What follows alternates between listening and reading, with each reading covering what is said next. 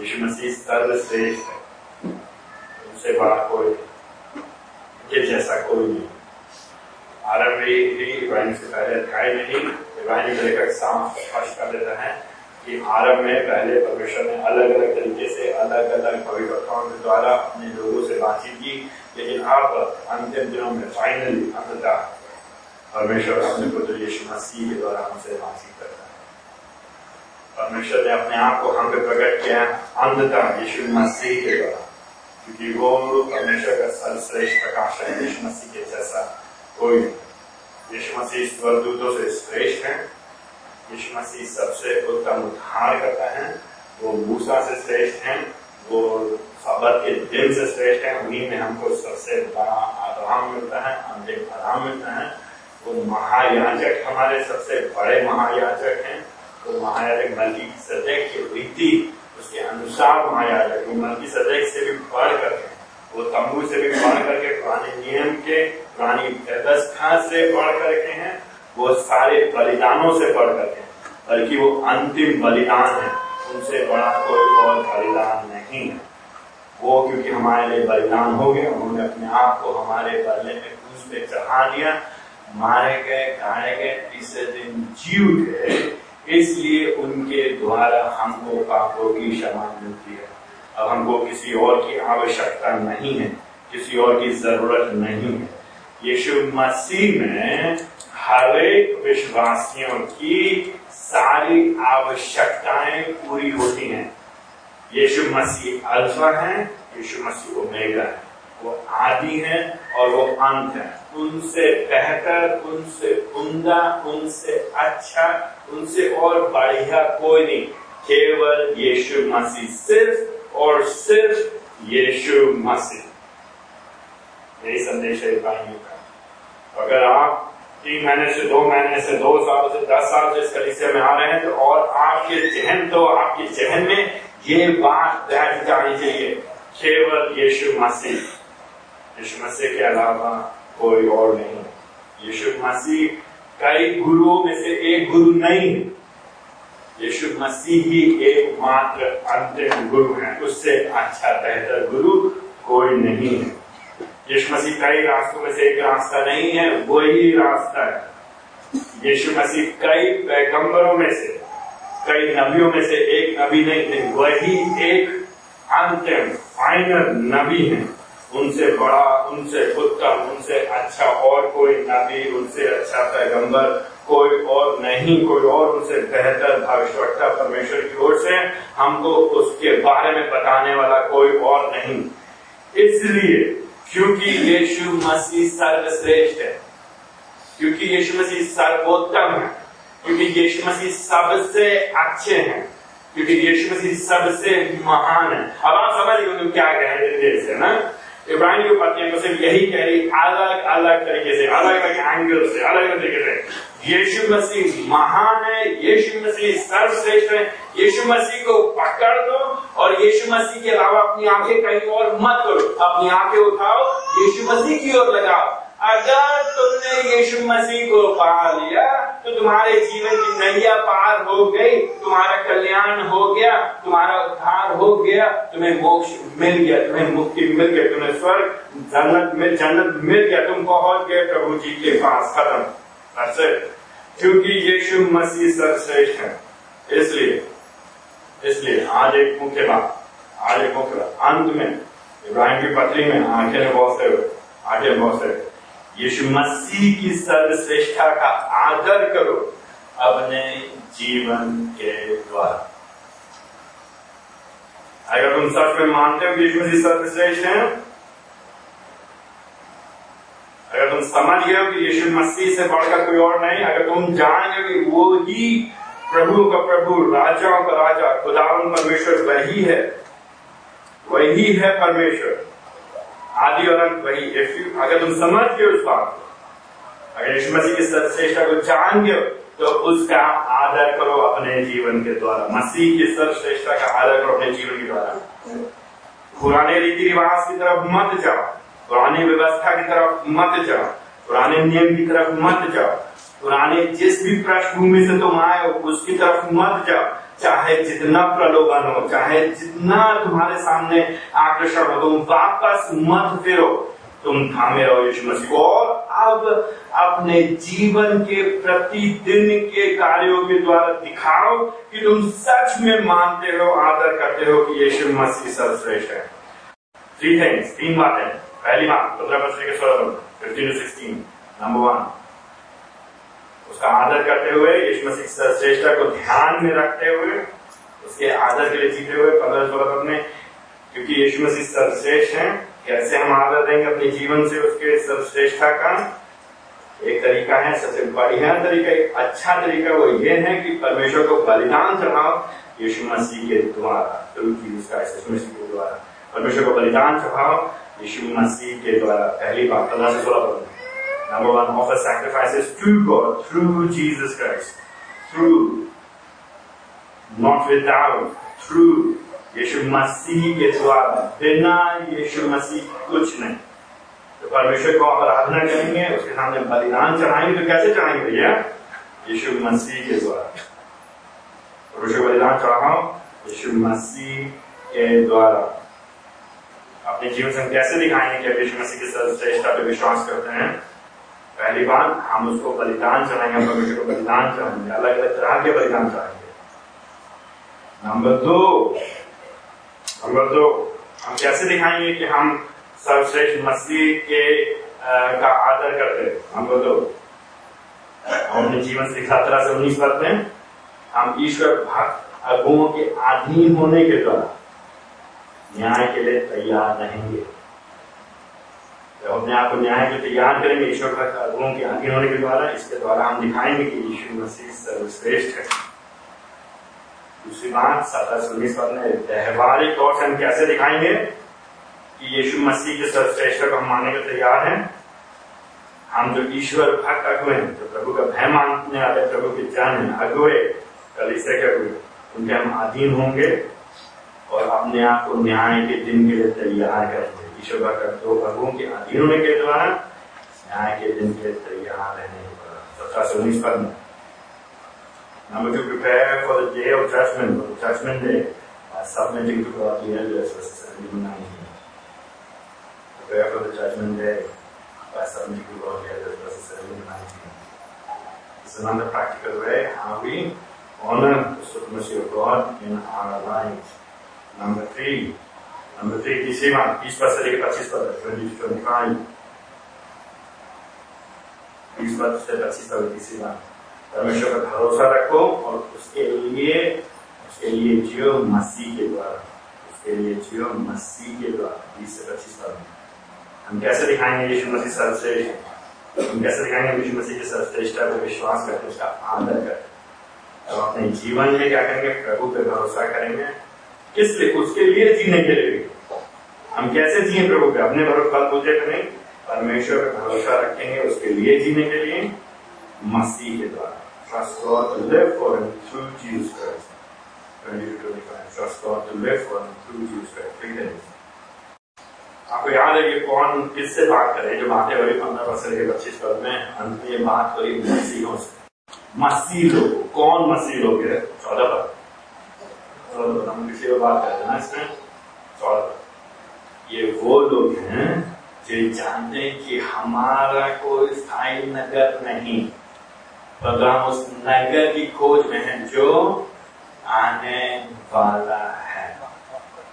किनसे बात कर रहा था ये पंद्रह पद से लेकर पच्चीस पर, ये नियम, नियमावली नहीं है। ये नैतिकतावाद नहीं है, व्यवस्थावाद ये कानूनवाद नहीं this is not just list of rule ये नहीं है।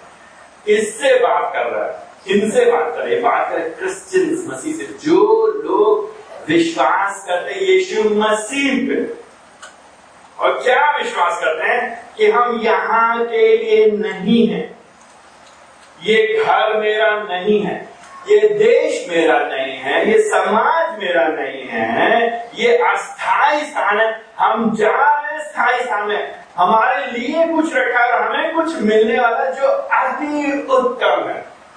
के अनुसार इस संसार के राजा जो कि शैतान है, उसने आपकी आत्मिक आँखों को अंधा करके रखा है। ये मेरे शब्द ये परमेश्वर के वचन, बाइबल के शब्द हैं। तो बाइबल के अनुसार अभी भी शैतान की जंजीरों में जकड़े हुए हैं। और आप संसार और रोटी और कपड़ा और मकान और संसार, शैतान शरीर के लिए जी रहे उसके अनुसार चल आप सोचते हैं कि आप स्वतंत्र हैं, लेकिन आप स्वतंत्र नहीं है। आप फंसे हुए अभी भी यहाँ पे। और आपको आज़ाद होने के लिए आप प्रभु जी की दया होनी पड़ेगी। परमेश्वर पवित्र आत्मा आपके हृदय को बदलेगा, जो कि अभी आपका पत्थर का हृदय है। तब भी धड़कता ज़रूर है, लेकिन आत्मिक तौर से वो जो पत्थर का हृदय है, वो परमेश्वर आत्मा अपनी सामर्थ से आपके अंदर हटा करके मांस का हृदय देंगे, आत्मिक तौर पे एक नया हृदय देंगे, जो परमेश्वर के वचन से प्रेम करेगा, परमेश्वर के लोगों से प्रेम करेगा और परमेश्वर से प्रेम करेगा, संसार शैतान और शरीर से घृणा करेगा और पाप से लड़ते हुए, पवित्रता में बढ़ते हुए यीशु मसीह के जैसा बनने का प्रयास करेगा और न्याय के लिए अपने आप को तैयार करेगा और उसकी आँखें लगी होंगी स्वर्ग की ओर, वो जहाँ उस नगर जहाँ वो जाने वाला है। अगर आज आप नहीं है उस स्थिति में तो आप जो बातें हम कह रहे हैं, उसको आप खाली करने के द्वारा नहीं पाएँगे। ये वो लोग हैं जो लोगों को निश्चयता मिल गई है कि हम मसीह हैं, उनसे बात जाए तो आपको क्या करना चाहिए? आपको अभी पश्चाताप करना चाहिए, प्रभु जिस करने प्रभु मुझे क्षमा करे कि मैं अपने पापों में जी रहा हूँ, अपने लिए जी रहा हूँ। प्रभु जी, मुझे नया हृदय दीजिए। आप सामने गिर गिराइए उसके सामने झुकिए, पैरों पे अपने घुटनों पे आए कहिए, प्रभु जी, मेरे पापों को क्षमा करिए। मैं अपने आप को अपने कर्मों से नहीं बचा सका। मैं अपने आप को अपने ईमान से नहीं बचा सका। मैं अपने आप को अपने किसी भी प्रयास के द्वारा नहीं बचा सकता अगर मैं बचाया जा सकता तो सिर्फ़ एक ही तरीका क्या है वो? हमारे बदले में, हमारे जगह पर, हमारे वास्ते, हमारे खातिर, हमारे लिए वो प्रभु यीशु मसीह, जो सनातन का परमेश्वर है, जो मनुष्य बन करके आ गया लगभग दो हज़ार साल पहले, जो कि हमारी समझ से बाहर है, ये कैसे हो सकता है? अनंत का परमेश्वर कैसे थोड़े समय के लिए अपने आप को सीमित करके मनुष्य बन करके आ सकता है? उसने देह धारण कर लिया, उसने शरीर को जोड़ लिया अपने ऊपर। कुछ समय के लिए क्यों? ताकि वो पापों की कीमत चुका सके, जो हम नहीं चुका सकते थे। क्यों? ताकि परमेश्वर पिता के क्रोध को जो पापियों पर और पाप के प्रति इस संसार में था, उसको सह सके, परमेश्वर के पापों, परमेश्वर के क्रोध को शांत कर सके, क्यों? ताकि व्यवस्था की मांगों को पूरा कर सके, धार्मिकता का जीवन जी सके। इसलिए यीशु मसीह लगभग 2000 साल पहले आ गए और वो मारे गए गाड़े के तीसरे दिन जी उठे और स्वर्ग परमेश्वर पिता के दाहिने हाथ में विराजमान है उस नगर में, जो एक दिन आने वाला है। और अगर आप पश्चाताप करेंगे तो प्रभु जी आप पे दया करेंगे और आपके पास भी वो आशा होगी जो कि प्राणियों के तेरह दया के चौदह पद और जिन लोगों के पास आशा है, वो लोग क्या करेंगे? अगर आप अपने आप को मसीही कहलाते हैं पंद्रह से सोलह बंदे तो आप परमेश्वर सामने बलिदान चढ़ाएँगे पंद्रह बंदे। और कैसे बलिदान चढ़ाएँगे? दो तरह के बलिदान है यहाँ पे। दो तरह के। पंद्रह पद में शब्दों के द्वारा। सोलह पद में कार्यों के द्वारा।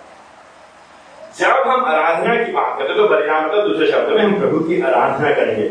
हम बार बार आप लोग से बोलते हैं, आराधना का मतलब खाली गाना गाना नहीं होता आराधना का मतलब केवल आँख बंद करके हाथ उठाना नहीं होता है। आराधना का मतलब खाली झुंझुनाहट को महसूस करना नहीं होता। आराधना का मतलब खाली गरम गरम शरीर में लगना और आँखें बंद हो जाना, ओछल हो रहे उलटना पलटना वो नहीं होता। लेकिन आराधना का मतलब क्या है? बलिदान चढ़ा प्रभु जी को बलिदान चढ़ाना हम क्या बलिदान चढ़ाएँगे हम किसी लायक नहीं है क्यों क्योंकि यीशु मसीह ने पहले ही हमारे लिए हमारी जगह पर लगभग दो हज़ार साल पहले अपने आप को बलिदान चढ़ा दिया वो सर्वश्रेष्ठ बलिदान है उसके बलिदान के द्वारा हमें पापों की क्षमा मिलती क्योंकि हमको पापों की क्षमा मिल गई इसलिए अब मसीहों से कहा जा रहा है, अगर आप मसीह तो आपसे कहा जा रहा है। आपसे कहा जा रहा है आपके बगल में बैठे आपके पास में जो बैठे, उनसे कहा जाएगा आप विश्वासी आपसे क्या कहा जा रहा है कि तुम प्रभु को स्तुति हुई बलिदान खाओ हमेशा। कभी कभी नहीं ध्यान दीजिए, सर्वदा चढ़ाया करें। तो जैसी भी परिस्थिति हो, जैसी भी चाहे उतार हो, चाहे चढ़ाव हो, चाहे बीमारी हो, चाहे गरीबी हो, चाहे चंगाई हो, चाहे अमीरी हो, चाहे लोग इज़्ज़त दें लोग इज़्ज़त दें चाहे लोग पूछे, ना पूछे, हर एक परिस्थिति में क्या करना पंद्रह प्रतिकार खड़ी उसकी आराधना करनी, उसकी स्तुति करनी, अपने शब्दों के द्वारा हमेशा क्यों प्रभु जी के सामने हमें होठों का फल लेकर जाना? जो दिल में होता है, वो मुँह पे निकलता है, अक्सर। हृदय की गहराइयों में जो होता है ना वही आपके शब्द में निकलेगा।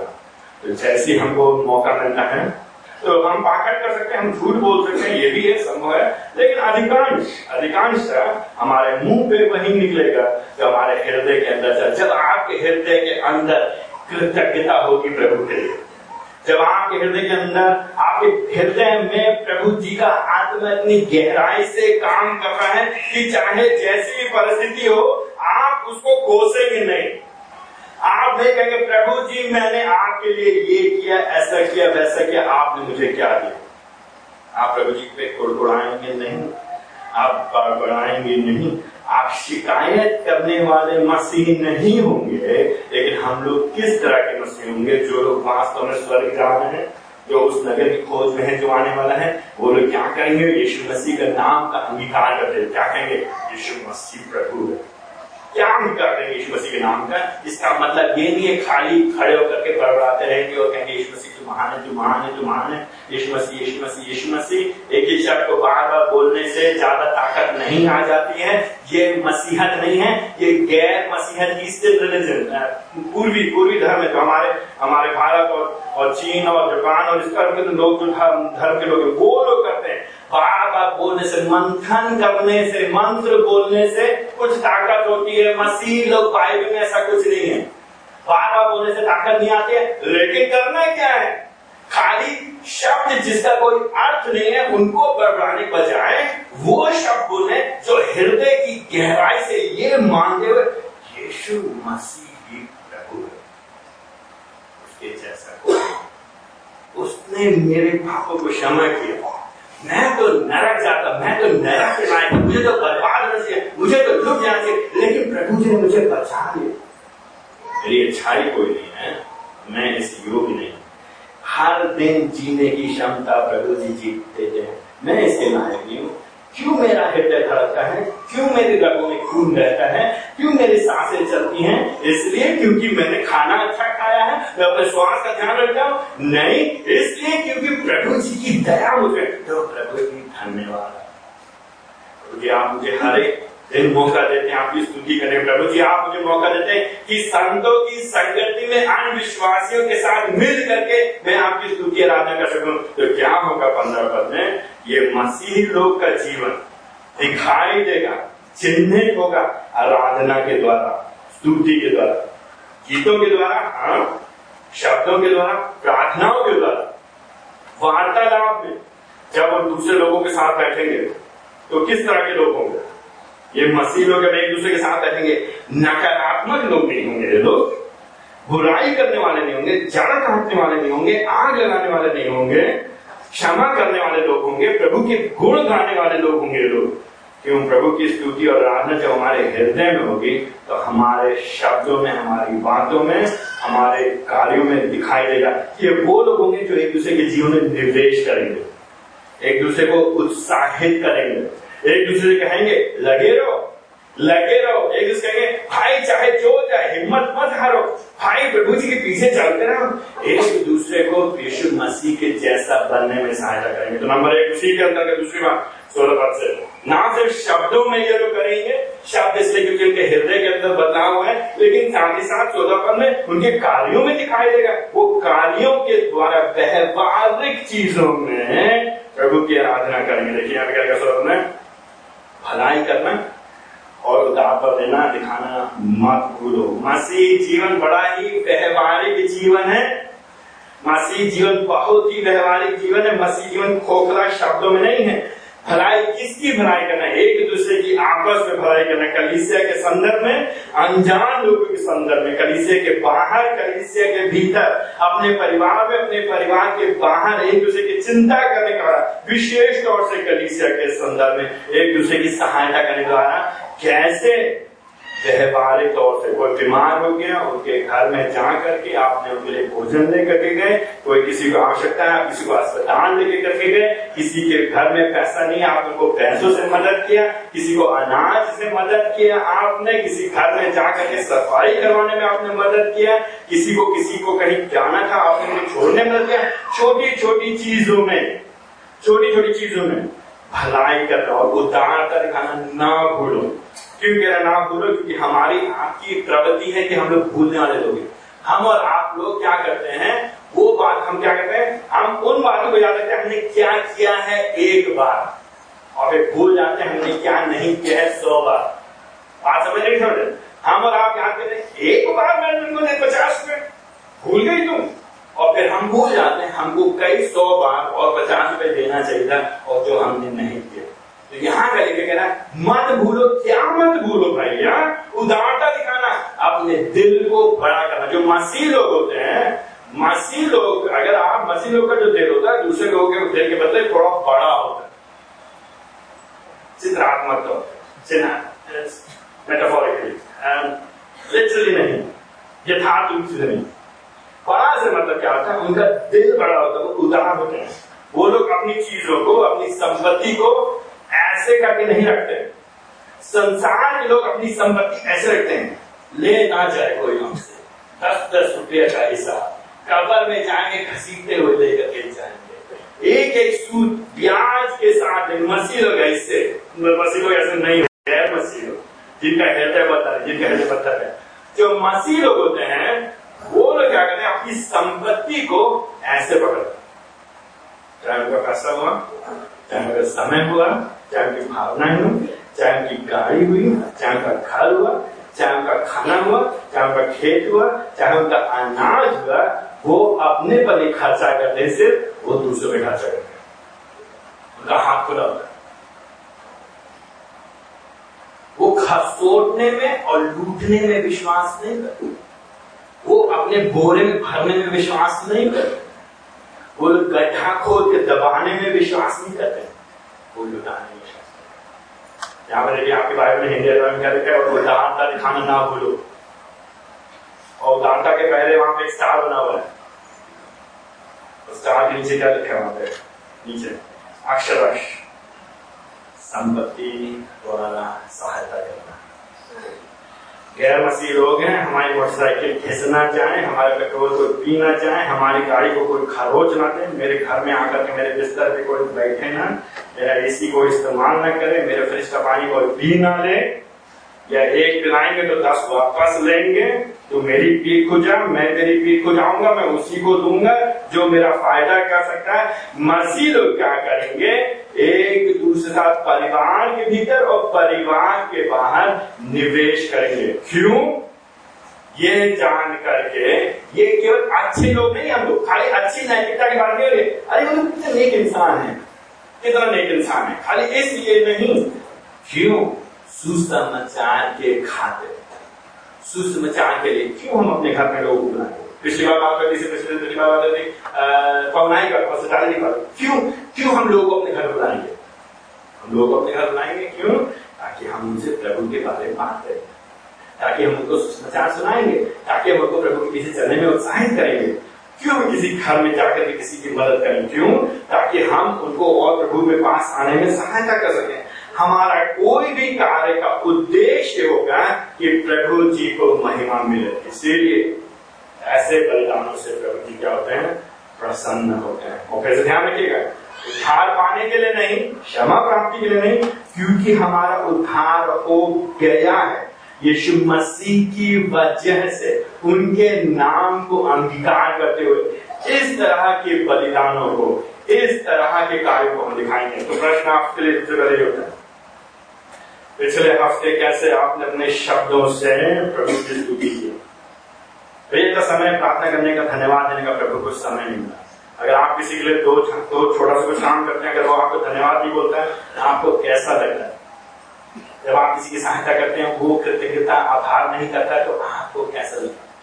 तो जब हम और आप एक आम इंसान होकर के आभार व्यक्त करना चाहते, करवाना चाहते तो क्यों नहीं हमको अपने जीवित परमेश्वर के सामने स्तुति और बलिदान के बलिदान चढ़ाना चाहिए उसकी स्तुति करना चाहिए उसके पास नहीं प्रभु जी, आप धन है क्योंकि आपने हमको पापों से बचाया प्रभु जी, आप आराधना के योग है, क्योंकि आपकी एकमात्र सच्चे जीवन परमेश्वर प्रभु जी, आप हमारी स्तुति को स्वीकार करिए, क्योंकि आपने हमारे लिए एक ऐसी आशा रखी जो संसार हमको नहीं दे सकता। प्रभु जी, आप हमको ले जा रहे हैं स्वर्ग हमको संसार नहीं दे सकता लेकिन आप हमको दे रहे हैं इसलिए हम आपकी स्तुति करेंगे इससे हम आपकी आराधना करेंगे। क्यों नहीं?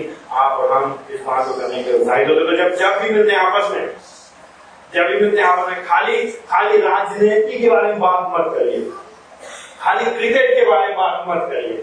खाली ये मत बात करिए नौकरी कैसे चल रही है? लेकिन साथ में मिल करके प्रभु जी की स्तुति और आराधना अपने शब्दों से करें। तो पति लोग पत्नियों के साथ, पत्नी लोग पति के साथ और माता पिता बच्चों के साथ मिल करके प्रभु का बलिदान को बलिदान चढ़ाइए। प्रभु के साथ के सामने अपने वचनों से, अपने शब्दों से यीशु मसीह के नाम को अंगीकार करते हुए आदत बना लीजिए अपने परिवार में। आदत बना लीजिए अपने व्यक्तिगत जीवन में। ना सिर्फ़ शब्दों से, लेकिन व्यवहारिक तौर से। हम बार बार आपको कहते हैं, बार बार हम आपको उत्साहित करने की कोशिश करते हैं। अगर आप मसीह हैं तो जितना पैसा आप कमाते हैं, वो सारा का सारा आपके ऊपर चला जाता है। फिर आप कहते भैया बचता नहीं है तो आप झूठ बोलते हैं और जान बुझ करके विद्रोह कर रहे हैं और आप में जीवन व्यतीत कर रहे हैं। अगर आप सारा का सारा पैसा अपने ऊपर खर्च करते हैं अपने बच्चों के ऊपर खर्च करते तो आप झूठ बोल रहे हैं, जानबूझ के विद्रोह कर रहे हैं और पाप में जीवन व्यतीत कर रहे हैं। कुछ बहुत ही कम परिस्थिति है, अपवाद है। कोई इमरजेंसी हो गई। कोई समस्या होगी, कोई बड़ी समस्या होगी, उसके अलावा समस्या ये है कि आपका जितना पैसा आपके पास आता है, आप उससे ज़्यादा खर्चा करना है। आप अपने खर्चे कम करना है, अपने बजट को ठीक करना है। प्रभु को ईमानदारी से क्योंकि सब प्रभु का है, वापस उसके कार्य के लिए कलीसिया में, सुसमाचार के लिए, गरीबों में, एक दूसरे के जीवन में निवेश करने के लिए, पैसे के द्वारा, शब्दों के द्वारा, भावनाओं के द्वारा और समय के द्वारा आपको करना पड़ेगा। संसार बड़ा लुभावना है। शैतान बहुत चालू है। वो आपको अपनी उंगली में फंसाए रखेगा और आप सोचेंगे, आप ठीक हैं, लेकिन आप हँसते हुए खिलखिलाते हुए खिलखिलाते हुए उसके साथ नरक ओर चले जाएँगे। आपको पता नहीं चलेगा। सावधान रहिए सावधान रहिए। दूसरी बात, दूसरी मुख्य बात। कहा सिर्फ़ हमको अपने प्रभु को बलिदान चढ़ाना है, स्तुति के बलिदान चढ़ाना है, यीशु मसीह की तरह, लेकिन हमको दूसरी बात, न्याय के दिन के लिए तैयार होना है। न्याय के दिन के लिए तैयार होना है। कैसे न्याय के दिन के लिए तैयार होंगे? प्रभु का भय मानने वाले ईश्वर भक्त अगुओं के आगे होने के द्वारा। सत्रह पद से लेकर के उन्नीस पद में जानबूझ करके ये जो लेखक है, जानबूझ करके बलिदान के बाद यहाँ पे अगुओं की बात कर रहा है। ये जो अगुए हैं, प्रभु ने हमको दान दिए, प्रभु का दान है, स्थानीय कलीसिया में और सत्र पर ध्यान देखिए अपने अगुए अपने अगुए आपके अगुए कहाँ होंगे? आपके स्थानीय कलीसिया में, जिस कलिसिया के आप सदस्य हैं। हम बार बोलते ना बाइबल नए नियम में सदस्यता शब्द कहीं नहीं दिखाई देगा, लेकिन सदस्यता की बातें हर जगह बिखरी पड़ी है। तो सत्रह पद कह रहा अपने अगुओं के आगे मानो। किसी दूसरे के अगुए नहीं। किसी दूसरे शहर के अगुए नहीं। कौन अगुए कौन है आपके अगुए अरे वो है आपके अगुए जो आपको पहचानते हैं। क्या आपके अगुए जानते कि आप उनके अधीनता में हैं कि नहीं है? क्या आप जानते हैं आपके अगुए कौन है? अगर आप पिछले छह महीने से आ रहे हैं यहाँ पे कम से कम, और आपने अभी भी स्थानीय कलीसिया में सदस्यता नहीं ली है तो ये अच्छा पद है आपको याद दिलाने के लिए। आगे कौन है आपका अगुआ आप रहते लखनऊ में, बोलते हमारा अगुआ है बंबई में। ये क्या चल रहा है भैया। आप रहते लखनऊ, बोलते हम इंटरनेट पे देखते हैं, कलकत्ता में कलकत्ता में हो बंबई में वो आपके अगवे थे एक समय। आप भावनात्मक तौर से उनसे लेते हुए उससे कोई फ़ायदा नहीं है। आपकी आत्मिक उन्नति होगी यहाँ पर, जहाँ पर आप भौगोलिक तौर पर बहुत प्रेम है आपको अपने अगुओं से दूसरे शहर में तो आप वहाँ नौकरी भूल करके घर बार बेच करके वहाँ जाइए, वहाँ रहिए। व्यवहारिक मसीहा तो बोली नहीं, करके दिखाइए। करके दिखाइए। आप मेरे अगुए वहाँ पर तो चाहिए जहाँ आपकी स्थानीय, कहाँ है आपके लोग? अपने अगुओं की आगे बढ़ वो लोग जो आपकी जीवन को देखे सत्रह पद में। और उनके अधीन रहो। क्यों अधीन रहो उनके? क्यों अधीन रहो क्योंकि वे तुम्हारे प्राणों की ये जानकर चौकसी रहते कि उन्हें लेखा देना है। एक दिन एक दिन आपके जीवन का लेखा आपके अगुओं को देना होगा। तो यहाँ पे ज़िम्मेदारी दोनों के तो प्रभु जी एक दिन न्याय करेंगे, एक दिन कलिसिया के अगुए प्रभु जी के सामने खड़े होंगे और एक दिन प्रभु जी पूछेंगे, क्या तुमने उनकी चिंता किया कि नहीं किया? क्या तुमने केवल उनको मुँह देखी बात बोली? क्या तुमने उनको खाली वही बात बोली जो उनको अच्छी लगी? क्या तुमने खाली शहर के लोग, जो पढ़े लिखे लोग जो पैसा ज़्यादा देते हैं, उनके साथ समय व्यतीत किया? या जो गरीब है, जिनके पैसा नहीं है, जो गाँव के लोग हैं, उनकी भी चिंता की, उनकी भी देखभाल की? क्या तुम खाली कुछ ही जन के साथ अपना गुट बना करके आपसी में चलाते रहे? या तुमने संपूर्ण कलिसिया की देखभाल की? एक प्रभु जी हिसाब देंगे। एक प्रभु जी हिसाब देंगे मुझसे, लेकिन साथ ही साथ इसमें निहित है। एक प्रभु जी हिसाब देंगे आपसे। यहाँ पे सामने बाइबल का परमेश्वर, भैया, भयानक, भयंकर, भयावह परमेश्वर है, वो छोड़ेगा नहीं, भैया। ना वो आपको छोड़ेगा, ना वो हमको छोड़ेगा। तो या तो हम कठोर हो जाए, अपने हृदय को कठोर कर लेकर हाँ हाँ नहीं देखेंगे देखेंगे देखेंगे। और वो बड़ा ही गंदा प्रत्युत्तर होता है, वो दुष्टता से भरा हुआ प्रत्युत्तर होता है, वो शैतान के द्वारा हमारे आँखें अंधी कर दी गई, हृदय कठोर कर दिए गए। इसलिए हम इस तरह की बात करें हाँ हम देख लेंगे देख लेंगे। देख लोगे? वहाँ तुम्हारे खड़े होने की ज़रूरत नहीं प्रभु जी हम पे ध्यान करें, प्रभु जी, हम पे ध्यान करें तो इसलिए आपको क्या करना है? कलिसिया के सदस्य होने के नाते आपने कलिसिया के आगे, जो लोग प्रभु से प्रेम करते हैं, जो वास्तव में अगुए हैं आपके, सच में स्थानीय कलिसिया में नंबर एक। दूसरी बात जिनसे आपने वाचा बांधी, उन्होंने आपसे वाचा बांधी है। तीसरी बात जो आपके प्राणों की चिंता करते हैं, जो आपके पैसे चिंता नहीं करते उन अगुओं के आदि मत होइए जो पैसे के लिए सेवा करे, जो मतलब ये लालची स्वार्थी है। उन अगुओं के आदि मत होइए जो प्रचार करते हैं बड़े बड़े लोग टीवी पे कहते हैं, बगल में अपना नंबर देते हैं इस अकाउंट में पैसे डाल देना तुम्हें आशीष मिलेगी, दस प्रतिशत ज़्यादा मिलेगा, नहीं, दस गुना ज़्यादा मिलेगा। उन लोग के आदि मत होइए, वो लोग पाखंडी लोग हैं। उनके चक्कर में मत पड़े लेकिन किन के आधीन होइए? स्थानीय कलिसिया के अगुओं की। किस मायने में? इसका ये मतलब नहीं, वो कहीं, खड़े हुए तो आप खड़े हुए कहीं बैठे तो आप बैठे इसका ये मतलब नहीं, आपके प्रतिदिन का जीवन नौ बजे से लेकर रात दस बजे तक वो आपको बताएँगे आपको क्या करना है। आधीनता का मतलब आज्ञाकारिता का मतलब माइक्रो मैनेजमेंट नहीं है। छोटी छोटी बातों में हम नहीं बताएँगे कि आपको क्या करना है। लेकिन अधीनता का मतलब और आज्ञाकारिता मतलब आत्मिक क्षेत्रों। में आत्मिक बातों में, शिक्षा के मामले में, सिद्धांत के मामले में। शिक्षा और सिद्धांत को छोड़ करके आप स्वतंत्र हैं। आप अपने बच्चों को बहुत महँगे स्कूल पढ़ा सकते हैं। आप पढ़ाइए आपके पैसा पंजीम खर्चा हो। जब कहा जाता तुम कलिसिया में योगदान नहीं दे रहे जब कहा जाता कि आप कलिसिया के लोगों से प्रेम नहीं कर रहे हैं। जब कहा जाता कि आप एक दूसरे निवेश नहीं कर रहे तो उन मामलों में, उन मायनों में आत्मिक बाइबल के आधार और सैद्धांतिक शिक्षा के क्षेत्र में आपको अपने कलीसिया के अबों के अधीन होना है। क्यों?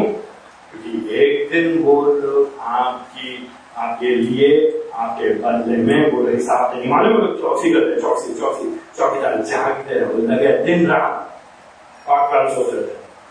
जो प्रभु से प्रेम करने वाले हैं, वो आपकी चिंता करेंगे। वो पैसे के नहीं करेंगे सेवा। वो इसलिए सेवा करेंगे कि आप उनकी वाहवाही करें। और वो इसलिए करेंगे क्योंकि वो मालूम है कि प्रभु जी निर्माण है वो आपके प्राणों की चिंता करते हैं। आपकी आर्थिक उन्नति देखना चाहते आप फ़ायदा नहीं है उनके आपसे केवल फ़ायदा नहीं उठाना चाहते। आपकी बदौलत अपनी सेवा नहीं बनाना चाहते, नाम कमाने के लिए नहीं करते। खाली एक पीछे लेगेसी छोड़ने के लिए नहीं कर रहे एक कि नाम होगा हमारा। लोग हमको याद करेंगे हमारे जाने का। इसलिए नहीं करें सेवा। वो सेवा इसलिए करेंगे कि प्रभु को महिमा देना चाहते हैं। और आपके प्राणों की चिंता करें ऐसे अगुओं के आपको अधीन आत्मिक मामले में होना चाहिए। उनको ये काम आनंद से करने दीजिए।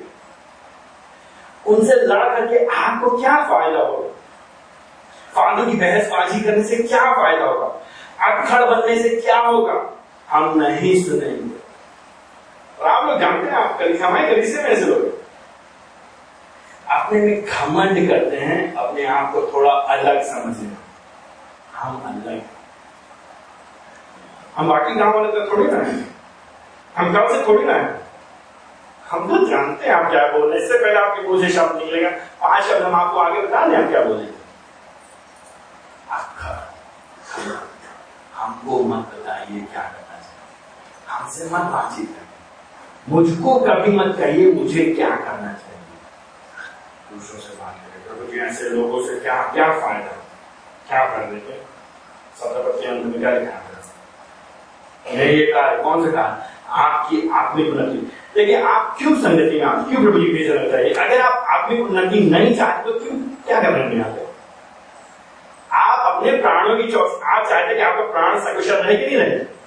आप चाहते हैं कि आप न्याय के दिन प्रभु के सामने खड़े होकर नहीं खड़े सकते। यही तो आप चाहते ना? न्याय के दिन प्रभु जी सामने खड़े हो प्रभु जी कहे, शाबाश! मेरे उत्तम और विश्वास योग्य पुत्र। यही तो सुनना चाहते हैं प्रभु जी। प्रभु जी कहे, शाबाश! आओ बेटा। मेरे पुत्र पे तुमने भरोसा किया। मेरे पुत्र की वजह से तुम मेरे राज्य में आओ। तुम्हारा जीवन उस मेरे पुत्र के जैसे प्रतिदिन बनता चला गया। हम यही सुनना चाहते हैं इसीलिए तो कलिसिया को प्रभु जी ने क्यों कलिसिया में अगुए दिया आपको प्रभु जी ने कलिसिया में अगुए आपको प्रशासन प्रशासनात्मक कार्य करने के लिए केवल नहीं दिया। खाली अटेंडेंस लेने के लिए, खाली पैसा जमा करने के लिए, खाली बिल्डिंग बनाने के लिए नहीं दिया, खाली प्रोजेक्ट चलाने के लिए नहीं दिया। क्यों दिया प्रभु जी ने कलिसिया में लोगों को आपके जीवन में निवेश करने आपकी चिंता करने तो जब आपकी चिंता करेंगे, आपकी जीवन निवेश करेंगे तो आपके प्राणों की बातें करेंगे तो कुछ बातें आपको अच्छी नहीं लगेगी और आपका जो शरीर है, जो हमारी प्रवृत्ति है, जो भीतरी हमारे इंस्टिंक्ट है, अंदर से पहला प्रत्युत्तर हमारे क्या होता है? मैं जो चाहूँ वो करूँगा, होते कौन है?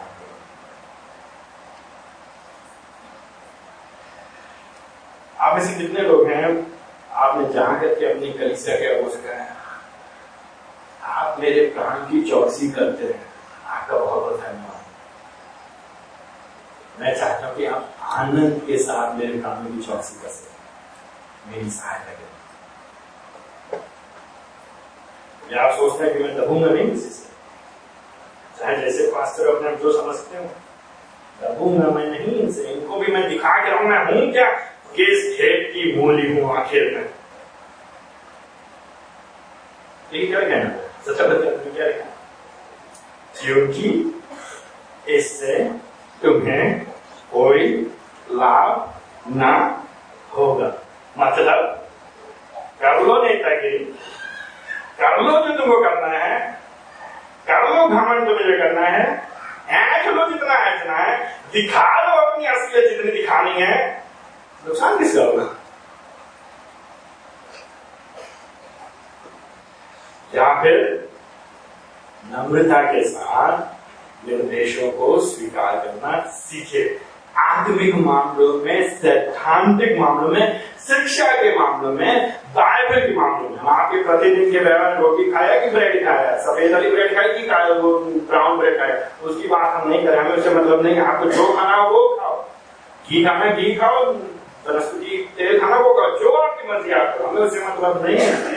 आत्मिक जीवन की बात हो रही है। व्यक्तिगत जीवन में तो अपने आपको क्या क्यों क्योंकि एक दिन हिसाब लेंगे उनके लिए कठिन मत करिए आपका काम, और उनके लिए आनंद का काम बताइए। आप उनके प्रार्थना करिए लगातार।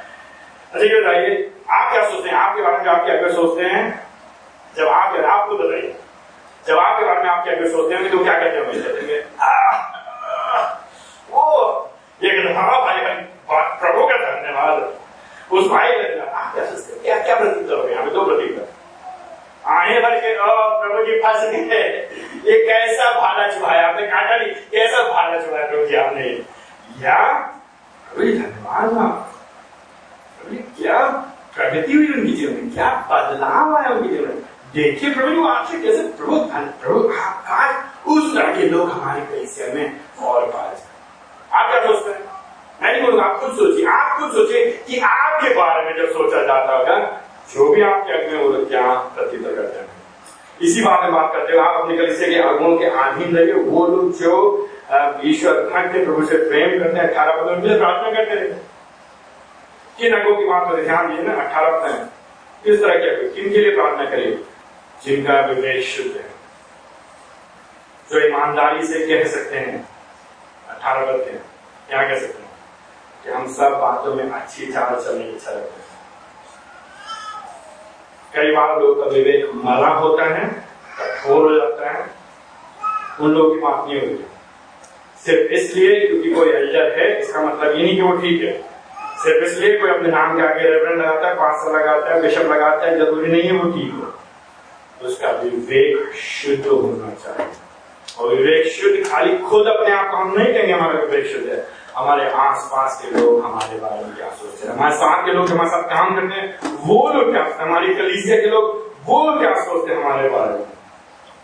लोग ऐसे अगुओं की बात कर रहे हैं, ऐसे संदर्भ में। आपको प्रार्थना करना चाहिए आप अपनी कलीसिया के अगुओं कि प्रभु जी, इनके विवेक को शुद्ध रखे। इनके विवेक मरने ना पाए, इनके विवेक कठोर ना हो पत्थर के समान। ये लोग पाप को हल्का ना ले। कोई भी व्यक्ति पाप कोई भी व्यक्ति ऐसा नहीं है जिसके अंदर क्षमता नहीं है पाप करने की। सिर्फ़ और सिर्फ़ यीशु मसीह को अंग्रेज़ी बोलते हैं best of man man at best हर एक आदमी आखिरकार आदमी तो है। सबसे अच्छे इंसान आखिरकार इंसान ही तो है। तो प्रार्थना करना, आप अपने कलीसिया क्या करो की वो वो सौ प्रतिशत शुद्ध नहीं है। वो निर्दोष नहीं है, लेकिन निर्दोषता का जीवन निर्वाह करना चाहते हैं अपने विवेक को शुद्ध प्रभु के भय में, लोगों के भय में।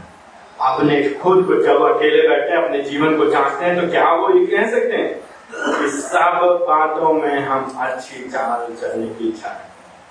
उनके जीवन से दिखाई देगा, उनके कामों से दिखाई देगा, प्रभु जी उनकी सेवाओं से दिखाएँगे कि क्या ऐसा सच में है कि नहीं। आप देखिए कौन से ये ध्यान उन्नीस पद में उन्नीस पद में ये जो अगुवाई कह रहे मेरे लिए तुम और भी अधिक ऐसा करो क्या क्या करो प्रार्थना क्या करो? ये कलीसिया के लोगों से विनती करने के लिए प्रार्थना करो। ये घमंडी नहीं है, ये कहते तुम क्या करोगे प्रार्थना मेरे लिए? तुमको प्रार्थना करोगी? ज़्यादातर चर्चित में क्या हो रहा है, प्रार्थना कौन करता है केवल? प्रार्थना करने कौन? पास्टर जी के पास। क्यों? पास्टर जी के पास हॉट नंबर है ना हॉट सीधे हॉटलाइन है ना डायरेक्ट प्रभु जी के पास। खाली प्रभु जी बात करेंगे, ना किसे, केवल पास्टर जी से। वो गलत है, वो झूठी शिक्षा केवल पास्टर के पास अधिकार नहीं, प्रार्थना करना आपके पास अधिकार है, आपकी ज़िम्मेदारी है कि अपने एल्डर्स के लिए नियमित तौर से आप प्रार्थना करें। और एल्डर्स लोग आपसे रिक्वेस्ट है भैया, मेरे लिए प्रार्थना करो। क्यों प्रार्थना कर रहे हैं आप? देखिए, उन्नीस में इन लोग के अंदर आत्मीयता है, इनका संबंध अच्छा है। एक दूसरे की चिंता करते हैं, एक दूसरे से प्रेम करते हैं, एक दूसरे के साथ समय व्यतीत करना चाहता है। ऐसा प्रतीत होता है कि इब्राहिम ने देखा, वो दूर है, लेकिन वो वापस आना चाहता है। यहाँ पे पैसे के लिए वो नहीं कह रहा है, अपनी आवश्यकताओं को नहीं रख रहा है, अपनी बीमारी की बात नहीं कर रहे हैं, लेकिन बात कर रहे हैं कि हम साथ में समय व्यतीत कर सके। आपस में एक दूसरे से स्नेह। ना सिर्फ़ ये बात लेकिन तीसरी बात तीसरी बात। नासिबद्धों के अधीन होना है क्योंकि एक दिन हमें न्याय का सामना करना पड़ेगा। लेकिन तीसरी बात बीस पद से लेकर अंतिम पद में हमें अपने जीवन को जीना है प्रभु के लिए लेकिन प्रभु पे भरोसा करते हुए यीशु मसीह के द्वारा। इसीलिए बीस और इक्कीस पद में ये ये ये बेनेडिक्शन ये, ये आशीष वचन ये प्रार्थना प्रार्थना खत्म कर समाप्त कर अपने इस, इस, इस, इस खत को। और यहाँ पे आगे कह रहा है, कह रहा है, प्रभु जी है महान रखवाले। अच्छा ध्यान देखिए विश्व में। कौन है महान रखवाला? कौन है महान रखवाला? महान रखवाला हमारा और हमारा सिर्फ़ और सिर्फ़ परमेश्वर। एक ही हमारा महान चल रहा है। हम उसके अधीन सेवा कर रहे हैं। इसलिए याद है, आपको पिछली बार भी हम लोग बात कह रहे हैं यीशु मसीह आज, कल और सदा कैसा है? एक सा है। यीशु मसीह, आज कल सदा एक सा तेरा बात, तेरा थे उसके आगे यीशु मसीह, कल और आज और युगान युग एक सा है। आपके अगुए आएँगे और चले जाएँगे। अलग अलग समय में अलग अलग जगह में, कार्यों की वजह से, परमेश्वर की योजना की वजह से और अपने अपने जिम्मेदारियों की वजह से अलग अलग कारणों से, हो सकता है बीमारी की वजह से, हो सकता है मृत्यु की वजह से अगुए आएँगे और चले जाएँगे। जो अंडर शेपर है, जो चरवाहों का सहायक करने वाले चरवाहे हैं, छोटे चरवाहे जो हैं, वो चलेंगे लेकिन हमारा जो महान चरवाहा है, जो हमारा महान रखवाला है, वो है परमेश्वर। वो भेड़ों की देखभाल करता है। हमेशा हमेशा लोगों के द्वारा घूम रहा तो उसकी ओर ताकिए।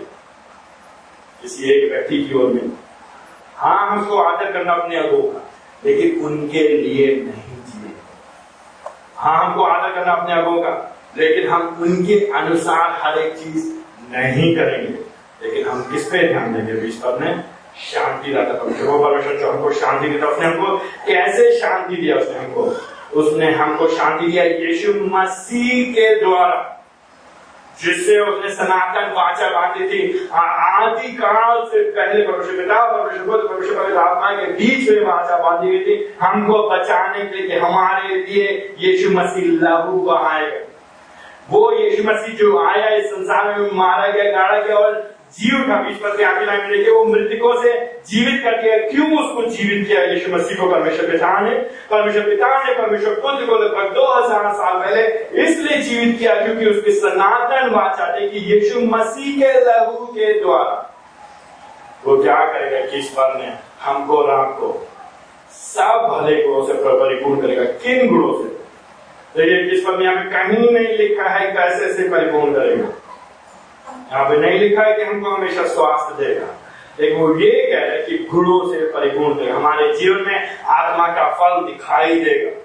हम बदलेंगे। हमारे चरित्र में, व्यवहार में, हमारे बोल चाल में फ़र्क आएगा। हमारी सोच में फ़र्क आएगा। ये नहीं हो सकता है कि हम पवित्र आत्मा के द्वारा बनाए गए हैं न, और हमारे भीतर पवित्र आत्मा वास करता है। कौन है?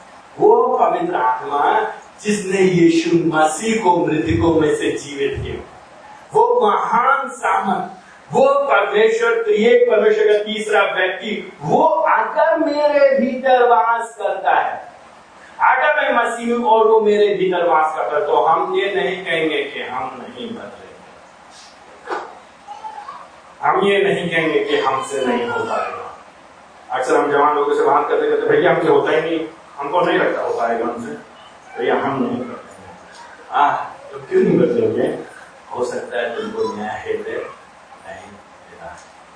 अगर तुम्हारे अंदर कोई प्रार्थना वास करता है तो दस साल पुरानी आदत हो या बीस साल पुरानी आदत हो या तो सत्तर साल के, नब्बे साल के, दस साल के, पंद्रह साल के गैर मतलब की बात है। वो तुमको सामर्थ देगा। किस लिए? सब भले गुणों से भागने के लिए। सब भले गुणों से। वो हमारे अंदर बदलाव लेकर के आएगा। हम यीशु मसीह के जैसा बनेंगे ही बनेंगे। धीरे धीरे ज़रूर धीरे धीरे हम गिरेंगे सौ बार। ये बात सत्य है। सौ बार गिरेंगे, हज़ार बार गिरेंगे, लेकिन हम फिर खड़े होंगे। फिर हम लड़ेंगे पाप से। पाप को हम हराने की चेष्टा करते रहेंगे। हम पाप को मारने की कोशिश करेंगे। मॉडिफिकेशन से उसको मारने, उसको उसको खत्म करने की कोशिश करेंगे। उसको हम मसलने की कोशिश करेंगे। हम कहेंगे, लालच, व्यभिचार, कामुकता, वासना, क्रोध, गुस्सा, बैर, ये हमारे अंदर नहीं रह सकता है। हम धीरे धीरे बदलने की कोशिश करेंगे। मुश्किल ज़रूर है। और हम बार बार हार जाएँगे। लेकिन प्रभु जी हमारी सहायता करेंगे। और उसकी सहायता से इक्कीस पद में हम अवश्य ही बढ़ेंगे। क्यों? क्यों इक्कीस पद में? क्यों? ताकि उसकी इच्छा पूरी करो। किसकी इच्छा पूरी करो?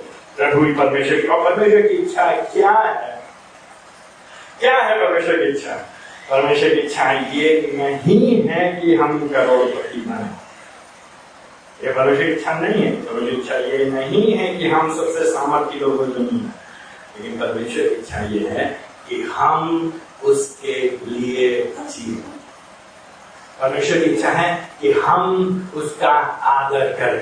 परमेश्वर की इच्छा है कि हम उसके साम्राज्य के लिए निवेश करें। इस बात में और जो कुछ उसकी दृष्टि में प्रिय जो कुछ उसकी दृष्टि में प्रिय है तो निवेश करना उसके लिए गुणों से भरना है क्यों? ताकि उसकी इच्छा पूरी कर सके। और क्या हो? ताकि जो कुछ प्रभु को पसंद है तो प्रभु को क्या पसंद है? प्रभु को क्या पसंद है? मालूम, वायु को परमेश्वर क्या पसंद है? वायु परमेश्वर को सबसे अधिक क्या पसंद है? आप जानते हैं? बाइबल के परमेश्वर को सबसे अधिक क्या पसंद है? क्या आपको मालूम है? बाइबल के परमेश्वर को सबसे अधिक क्या पसंद है? बाइबल के परमेश्वर को सबसे अधिक अपनी महिमा करना, करवाना पसंद है।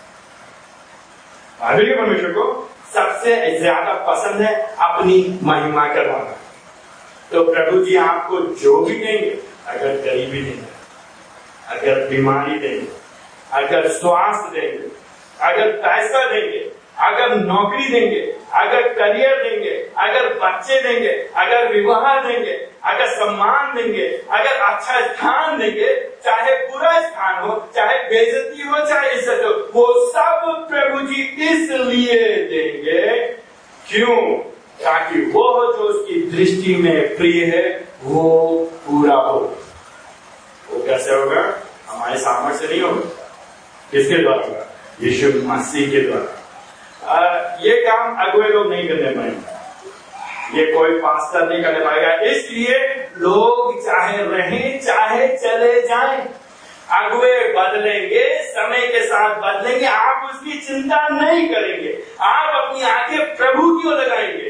क्योंकि समय बदलेगा, लोग बदलेंगे, लोग चले जाएँगे अलग अलग प्राणियों से आप देंगे प्रभु जी, आपकी सामर्थ से आपके लिए मेरे अंदर वो गुण उत्पन्न करिए ताकि प्रभु जी, जो आपको पसंद हो जिससे आपको महिमा मिले, जिससे आपका नाम मुझे उठाया जा सके, प्रभु जी, वो मेरे अंदर करिए प्रभु जी। और वो करेगा, देखिए किस बात हमने उसी की महिमा युग कहानी युग होती है। हमें सब कुछ प्रभु की महिमा के लिए, सब कुछ उसके नाम के लिए। आपके लिए नहीं, मेरे लिए नहीं, मेरे नाम के लिए नहीं, मेरी इज़्ज़त के लिए, मेरे घर वालों के लिए नहीं, लेकिन प्रभु जी के लिए परमेश्वर पिता परमेश्वर पुत्र परमेश्वर पवित्र आत्मा जो सनातन का परमेश्वर है युगान युग से लेके युगान युग तक रहेगा उसके लिए उसके लिए किसी और के लिए नहीं मत करिए मत जिए दुनिया के लिए दुनिया की महिमा दो दिन की है चार दिन की चांदनी फिर अंधेरी रात दिन की चांदनी और फिर अंधेरी रात हमेशा के लिए। वापस नहीं आएगी चांदनी फिर जब अंधेरी रात आएगी तो वो अंधेरी रात कभी नहीं जाएगी। तो सोच लीजिए किसके लिए ज़िंदगी कर किसके लिए? उसकी महिमा, किसकी महिमा? मेरी महिमा नहीं, लेकिन प्रभु की महिमा युगान युग देखिए अद्भुत संदेश, है ना? एक कहानी लेखक, अंत में आ रहा भाई साहब ने कहता है? इसलिए मैं तुमसे आग्रह करूँ भैया, मैं तुमसे विनती करूँ मैं क्या विनती करूँ जो मैंने तुम्हें समझाया है, जो मैंने सिखाया है, उसको तुम कैसे सुनो धीरज से सुनो। खिसियाओ नहीं। गुस्सा मत करो। बड़बड़ाओ नहीं। ये मैं तो क्या बोल रहे हैं आप उसी बात को बार बार नहीं भैया, धीरज से, संयम के साथ। संयम के साथ। क्यों? आपकी अच्छाई के लिए ध्यान दे भाई तो क्या लिखा है तेरा अध्याय क्या कह रहा क्या कह रहा मैंने तुम्हें संक्षेप कई बार आप लोग प्रार्थना करते हैं? गुरु लंबी लंबी प्रार्थना करें फिर कहेंगे यीशु मसीह के नाम हम छोटी सी प्रार्थना को मानते हैं आमीन ये छोटी सी प्रार्थना नहीं छोटा संदेश ये संदेश संक्षेप में इसलिए क्योंकि इसके पास बहुत कुछ है कहने के लिए इसके पास कागज़ कम पड़ गए ले कम पड़ गए और भी बताना चाहते हैं वो कैसे? यीशु मसीह सर्वश्रेष्ठ है। अगर यीशु मसीह की सर्वश्रेष्ठता के बारे में हम बात करेंगे तो क्या होगा? पूरी दुनिया में किताबें खा जाएँगी। मालूम नहीं यमुना में चित्र का आगे चित्रात्मक रूप से कहता है कि जो जो काम यीशु मसीह ने किए, जितने साल में लगभग तीन साल तीन साल में जो जो काम यीशु मसीह ने किए, अगर वो सब लिख दिया होता तो जगह नहीं बचती भैया। उसी तरह कहना भैया प्रभु के बारे में बताना शुरू करो, यीशु महान है, यीशु महान है तो भैया समय नहीं बचेगा, लेकिन फिर भी थोड़ा सा मैंने तुमको बताया है। जो मैंने तुम्हें यीशु मसीह बारे में बताया, उसको ग्रहण कर लो, उसको पकड़ लो, और ये जान जाओ कि यीशु मसीह महान है, यीशु मसीह सर्वश्रेष्ठ है, वो जीने के योग्य है। देखो भाई तेईस पद तिमुथियस क्या कर रहा है? तिमुथियस यीशु मसीह के लिए बंदी गृह में था वो नहीं कुड़कुड़ाया। वो प्रभु जी से फिर भी लेता रहा, और वो छूटने वाला है। वो जब छूटेगा तो हम दूसरे मिलने आएँगे। क्यों मिलने आएँगे? क्यों? क्योंकि हम दूसरे प्रेम करते स्नेह करते किसकी वजह से? यीशु मसीह के वजह सुसमाचार की वजह से। यहाँ पे इनके आपस में मित्रता है, प्रेम है, स्नेह है, एक दूसरे के साथ बेहतर संबंध है। इसीलिए टॉपिक में उनको नमस्कार कहते हैं। उनका स्नेह है, उनसे उनको चिंता है, और ये सब कुछ यीशु मसीह के द्वारा हुआ है। इसीलिए वो कहता है, पच्चीस प्रतियान में तुम सब पर अनुग्रह